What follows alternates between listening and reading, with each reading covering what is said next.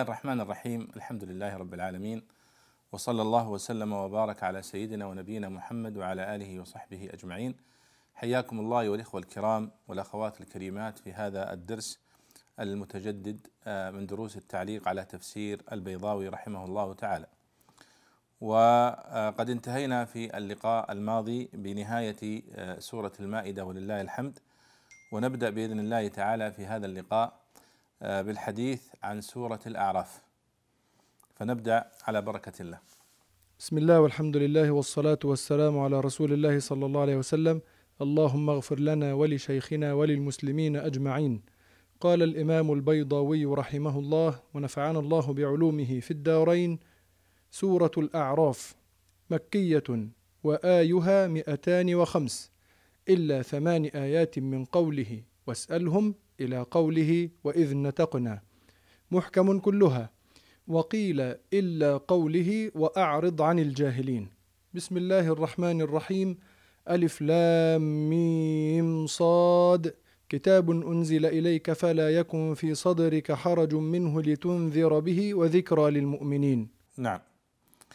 آه يقول البيضاوي رحمه الله هنا آه سورة الأعراف مكية وآيها مئتان وخمس. إلا ثمان آيات من قولهم واسألهم من قوله تعالى واسألهم آه أي واسألهم عن القرية التي كانت حاضرة البحر إلى قوله وإذ نتقنا الجبل فوقهم كأنه ظلة محكم كلها وقيل إلا قوله وأعرض عن الجاهلين. آه طبعا سورة الأعراف كما ذكر البيضاوي هنا هي سورة مكية. والعلماء من السلف رحمهم الله يعتبرون المكان يعتبرون المكان في الحديث عن السور المكية فما نزل في مكة هو يعتبر مكي وما نزل في المدينة يعتبر مدني هذا هو يعني منهج عبد الله بن مسعود وأمثاله من الصحابة الكرام رضي الله عنهم. والعلماء من المتأخرين وخاصة منذ يحيى بن سلام البصري رحمه الله المتوفى آه تقريبا آه بعد المئتين يرون أن ما نزل قبل الهجرة فهو مكي وما نزل بعد الهجرة فهو مدني. وهذا ينطبق أيضا على سورة الأعراف. ولذلك ذكر هنا أنها مكية إلا آيات محدودة من قوله واسألهم عن القرية التي كانت حاضرة البحر إلى قوله وإذ نتقنا الجبل فوقهم فإنها نزلت بالمدينة. وهذا قد يقع يعني عند في السور فإن قد تنزل السورة في مكة وتبقى بعض آياتها تنزل في المدينة. والعكس قليل وآيها مئتان وخمس آيات يعني هذا يعني تحديد من الإمام البيضاوي رحمه الله لعدد آيات سورة الأعراف. سورة الأعراف عددها 205 آيات عند قوم وهم القراء قراء البصرة قارئ البصرة أبو عمرو بن العلاء البصري وأبو عبد الله أو عبد الله بن عامر الشامي. هؤلاء يعدونها 205 وأما قراء أهل المدينة نافع و أبو جعفر وقراء أهل الكوفة جميعا عاصم وحمزة والكسائي وقراء أهل مكة أو قارئ أهل مكة عبد الله بن كثير فإنهم يرون أنها 206 آيات 206 آيات ولذلك تلاحظون في المصحف الذي نقرأ فيه المطبوع في مجمع الملك فهد وأمثاله ممن يعتمدون العد الكوفي في في عدد الآيات فإنها 206 آيات. محكم كلها محكم كلها. طبعا البيضاوي يقصد بقولها محكم كلها أنه لا يوجد فيها آيات منسوخة. لماذا؟ لأن آيات سورة الأعراف كل سورة الأعراف تدور حول قضايا عقدية. حول قضايا عقدية. زائد قصص الأنبياء. ففيها قصة قوم نوح وقصة قوم عاد و وهود وثمود وموسى عليه الصلاة والسلام. وهي هذه كلها من باب الأخبار. وهذه عادة أو لا تنسخ ولا يدخلها النسخ. وموضوع سورة الأعراف الرئيسي الذي تدور حوله السورة هو انتصار الحق. في صراعه مع الباطل وبيان عاقبة المستكبرين في الدنيا والآخرة. انتصار الحق في صراعه مع الباطل. تجدون هذا الموضوع هو الموضوع الرئيسي الذي تدور جميع آيات سورة الأعراف حوله. وبيان عاقبة المستكبرين في الدنيا والآخرة. هذا هو موضوع سورة الأعراف. ولذلك آه، يصح فعلا كما ذكر البيضاوي أن يقال بأنها محكمة كله لأنه لا يدخل النسخ إلا الآيات التي تتحدث عن الأحكام الشرعية وأما ما يتعلق بالعقيدة والتوحيد والأخبار المحضة التي لا يدخلها لا يدخل فيها الإنشاء آه، فإنها تكون آه، محكمة غير منسوخة. قال رحمه الله: ألف لام ميم صاد سبق الكلام في مثله. كتاب خبر محذوف أي هو كتاب أو خبر ألف لام ميم صاد والمراد به السورة أو القرآن. أنزل إليك صفته. فلا يكن في صدرك حرج منه أي شك فإن الشاك حرج الصدر أو ضيق قلب من تبليغه مخافة أن تكذب فيه أو تقصر في القيام بحقه. وتوجيه النهي إليه للمبالغة كقولهم لا أرينك هاهنا والفاء تحتمل العطف والجواب وكأنه قيل إذا أنزل إليك لتنذر به فلا يحرج صدرك منه. لتنذر به متعلق بأنزل أو بلا يكن لأنه إذا أيقن أنه من عند الله تعالى جسر على الإنذار. وكذا إذا لم يخفهم أو علم أنه موفق للقيام بتبليغه وتعليمه. وذكرى للمؤمنين يحتمل النصب بإضمار فعلها أي لتنذر وتذكر ذكرى فإنها بمعنى التذكير. والجر عطفا على محل لتنذر والرفع عطفا على كتاب أو خبرا لمحذوف. نعم. ثم يقول الله سبحانه وتعالى ألف لام ميم صاد.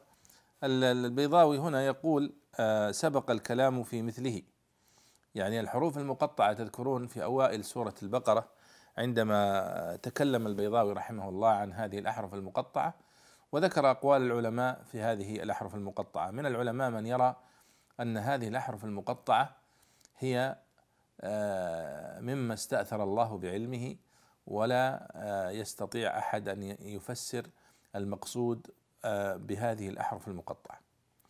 وهناك من قال هذه الأحرف المقطعة هي إشارات آه، من الله سبحانه وتعالى إلى أن القرآن الكريم الذي نزل على النبي صلى الله عليه وسلم هو مكون من هذه الأحرف الهجائية التي يتكون منها كلامنا جميعا. وهذا من باب التحدي آه، لهؤلاء المعارضين للنبي صلى الله عليه وسلم. إن كنتم تزعمون أنكم ستأتون بمثل هذا القرآن فأتوا بمثله. وهو مكون من هذه الأحرف ألف لام ميم صاد كحا ميم نون عين سين قاف وهكذا.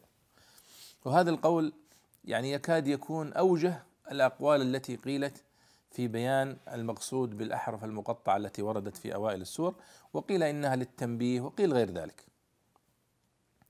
ولذلك البيضاوي يقول هنا سبق الكلام في مثله فهو لا يكرر الكلام عن هذه الأحرف المقطعة ذكرها فقط في سورة البقرة ثم أحال إليها في سورة آل عمران وفي سورة آه، الأعراف هنا وفي بقية السور التي سوف تأتي معنا بإذن الله تعالى.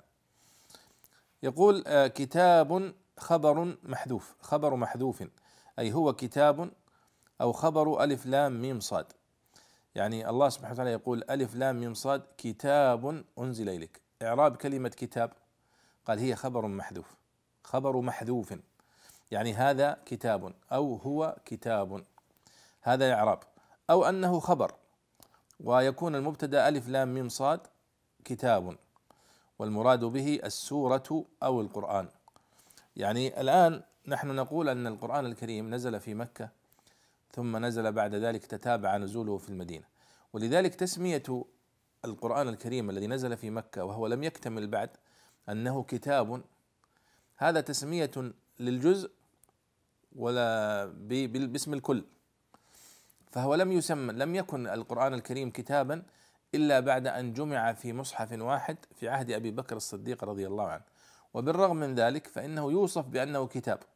حتى لو لم يكن الإشارة إلا إلى جزء منه كسورة أو نحوه. فلذلك يقول هنا والمراد به السورة أو القرآن. يعني جزء من القرآن وهو السورة أو القرآن الكريم كاملا. باعتبار أنه سوف يكون كتابا في المستقبل. ولذلك العلماء في علوم القرآن يقولون أن كتاب آه، هو وصف للقرآن الكريم بكونه مكتوبا في الصحف والألواح. وهذا تحقق بعد نزول القرآن الكريم. كتاب أنزل إليك أنزل إليك هذه صفة لهذا الكتاب أن هذا القرآن الكريم قد وصف بأنه أنزل إلى النبي صلى الله عليه وسلم. قال فلا يكن في صدرك حرج منه. الحرج هنا أي شك فإن الشاك حرج الصدر أو ضيق قلب من تبليغه مخافة أن تكذب فيه أو تقصر في القيام بحقه وتوجيه النهي إليه للمبالغة كقولهم لا أرينك ها هنا. يعني الآن الله سبحانه وتعالى يقول فلا يكن في صدرك حرج منه. يخاطب النبي صلى الله عليه وسلم. والشك آه، فلا يكن في صدرك حرج. الحرج هو يعني معناه اللغوي مأخوذ من الحرجة.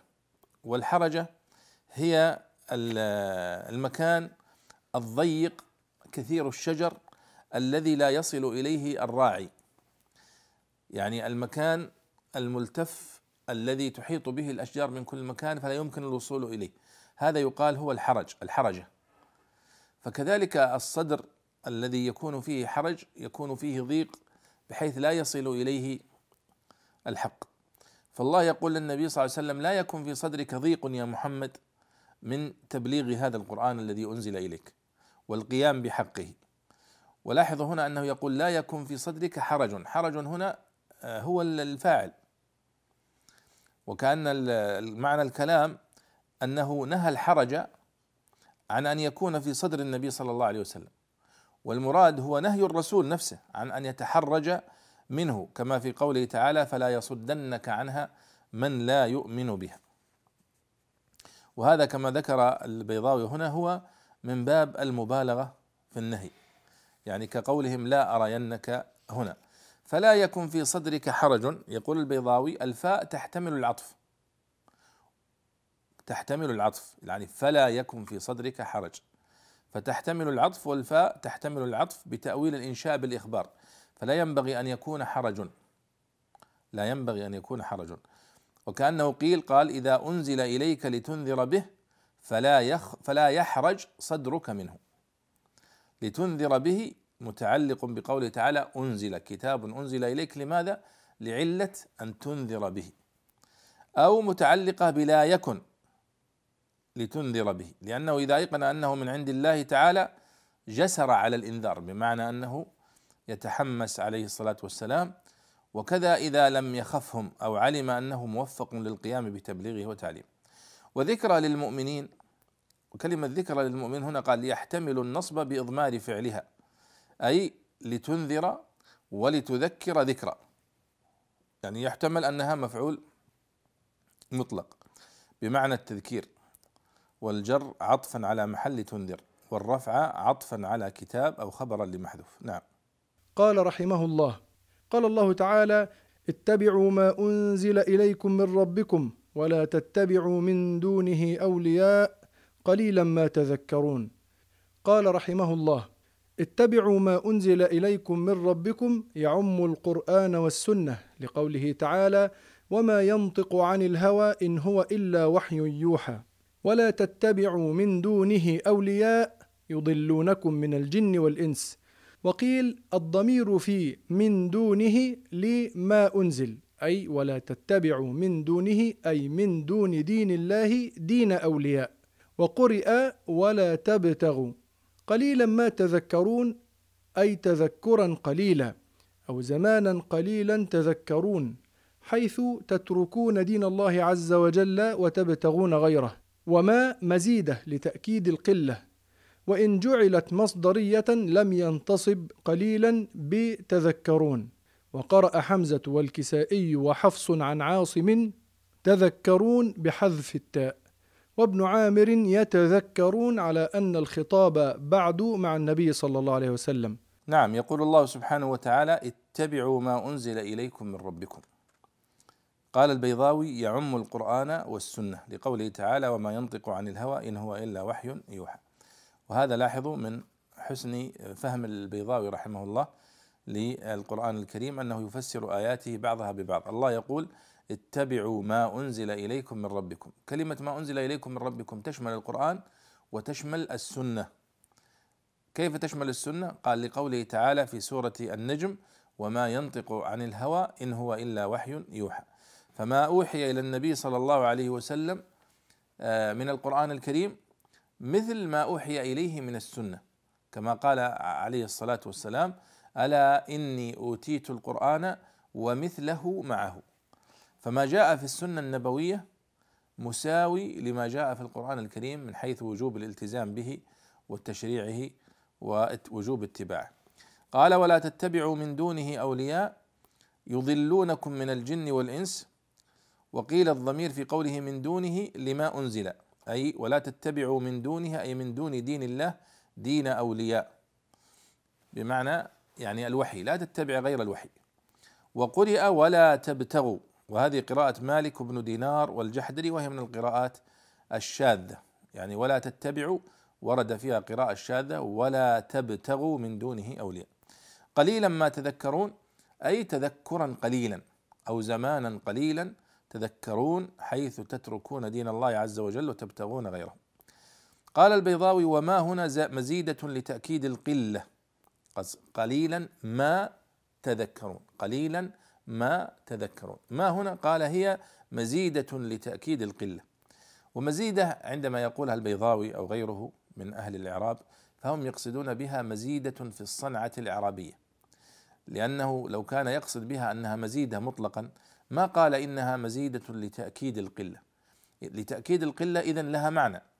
هذا المعنى هو معنى بلاغي معنى تؤديه هذه الكلمة أو هذه الأداة.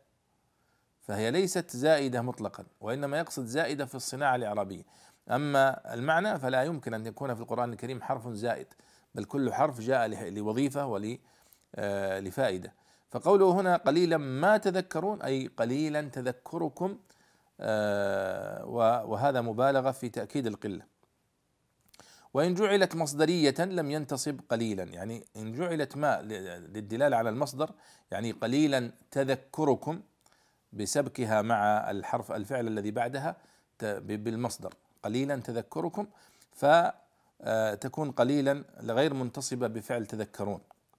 وقرأ حمزة هذا كلام البيضاوي وقرأ حمزة والكسائي وحفص عن عاصم تذكرون بحذف التاء.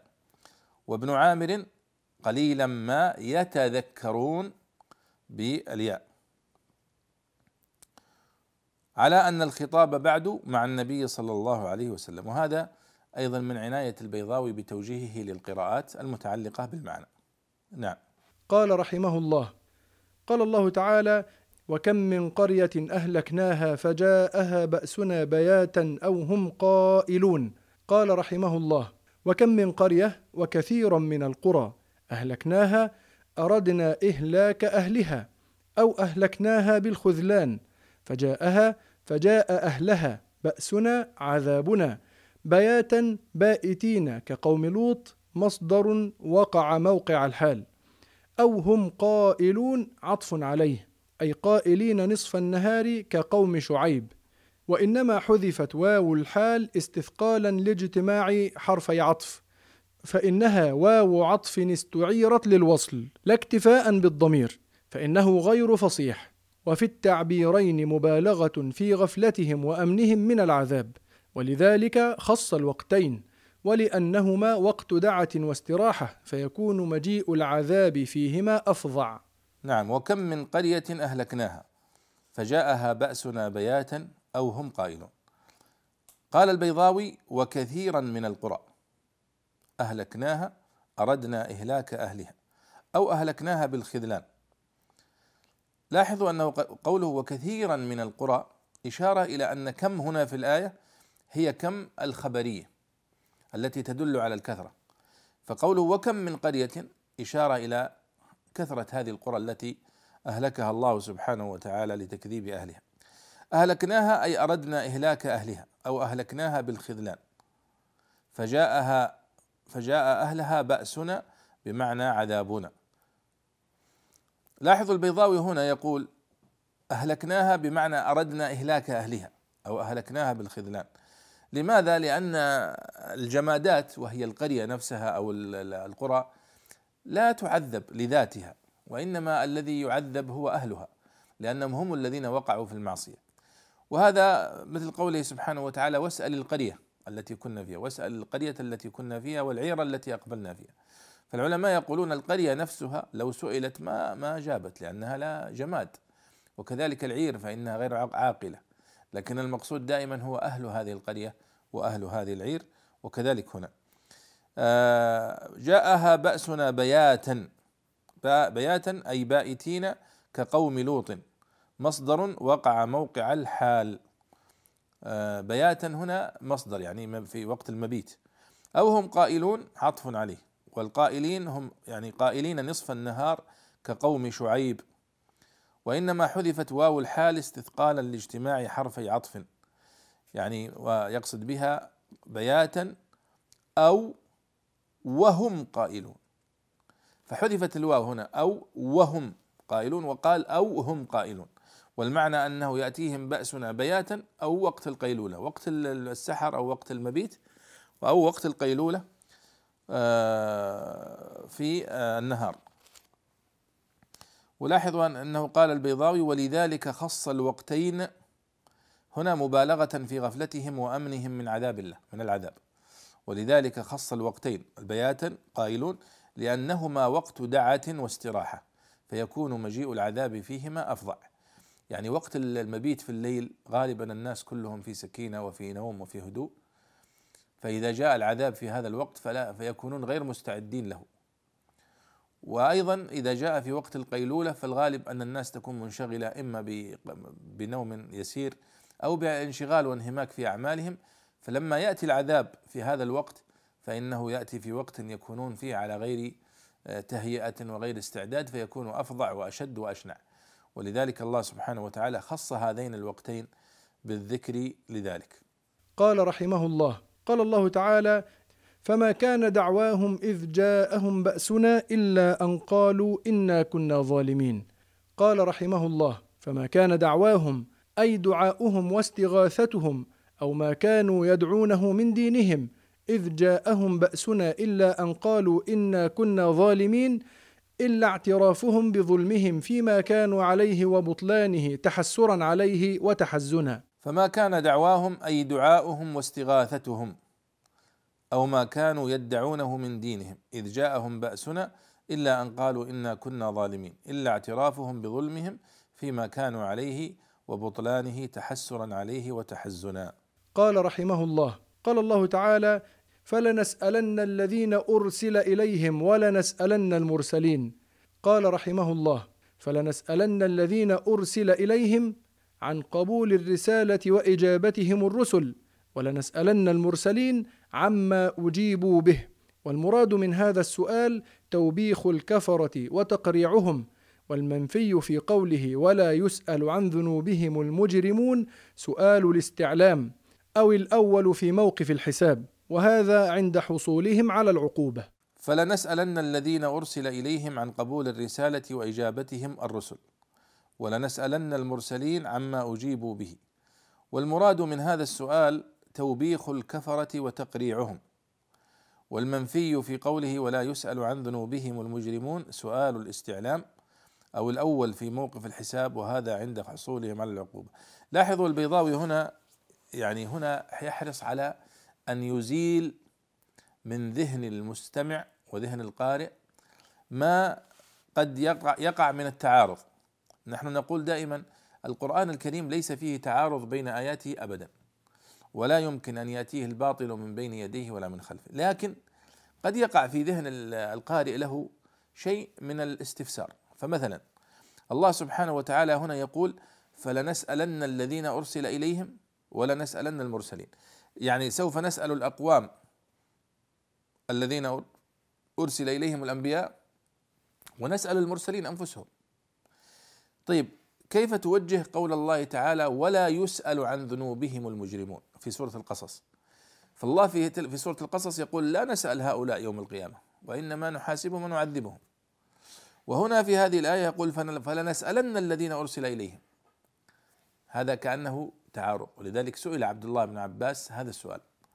جاءه نافع بن الأزرق الخارجي وسأله هذا السؤال. كيف يقول الله هنا وقفوهم إنهم مسؤولون؟ ويقول مثلا فلنسألن الذين أرسل إليهم ويقول في موضع آخر ولا يسأل عن ذنوبهم المجرمون. هنا ينفي السؤال وهنا يثبت السؤال.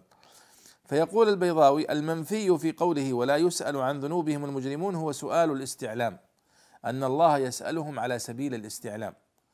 فهذا منفي. وأما سؤالهم على جهة التوبيخ والتقريع فهو واقع. هذا توجيه.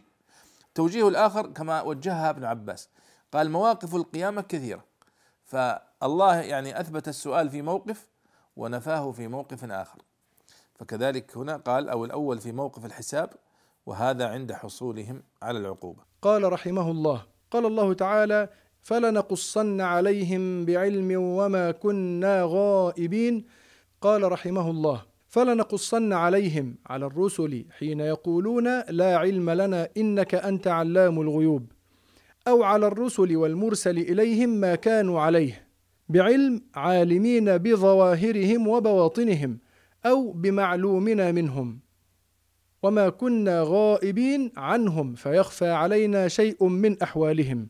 فلنقصن عليهم بعلم وما كنا غائبين يعني فلنقصن على الرسل حين يقولون لا علم لنا إنك أنت علام الغيوب أو على الرسل والمرسل إليهم ما كانوا عليه.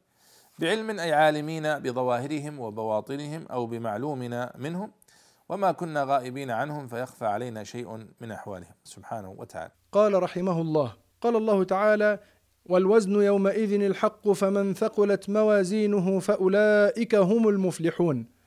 قال رحمه الله: والوزن أي القضاء أو وزن الأعمال وهو مقابلتها بالجزاء والجمهور على أن صحائف الأعمال توزن بميزان له لسان وكفتان.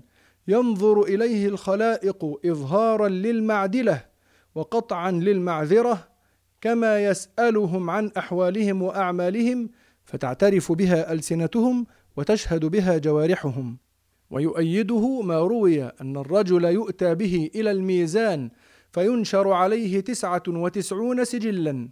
كل سجل مد البصر فيخرج له بطاقة فيها كلمة الشهادة فتوضع السجلات في كفة والبطاقة في كفة فطاشت السجلات وثقلت البطاقة.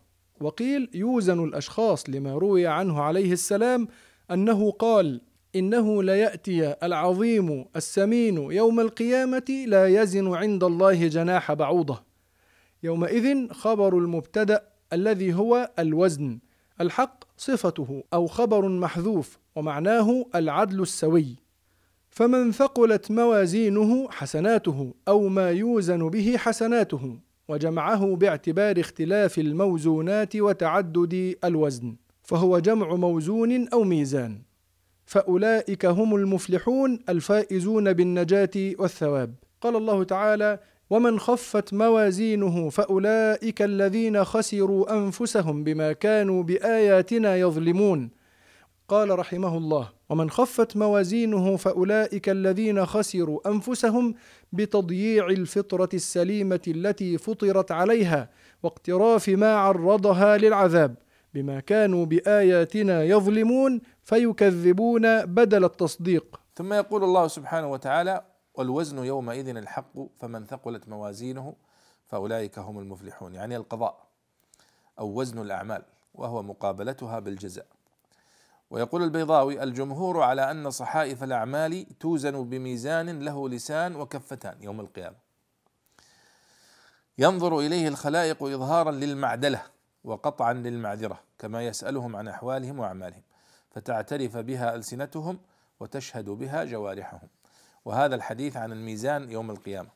قال ويؤيده يعني يؤيد هذا الفهم وهذا التفسير قول الرسول صلى الله عليه وسلم ما روي أن الرجل يؤتى به إلى الميزان آه، فينشر عليه تسعة وتسعون سجلا.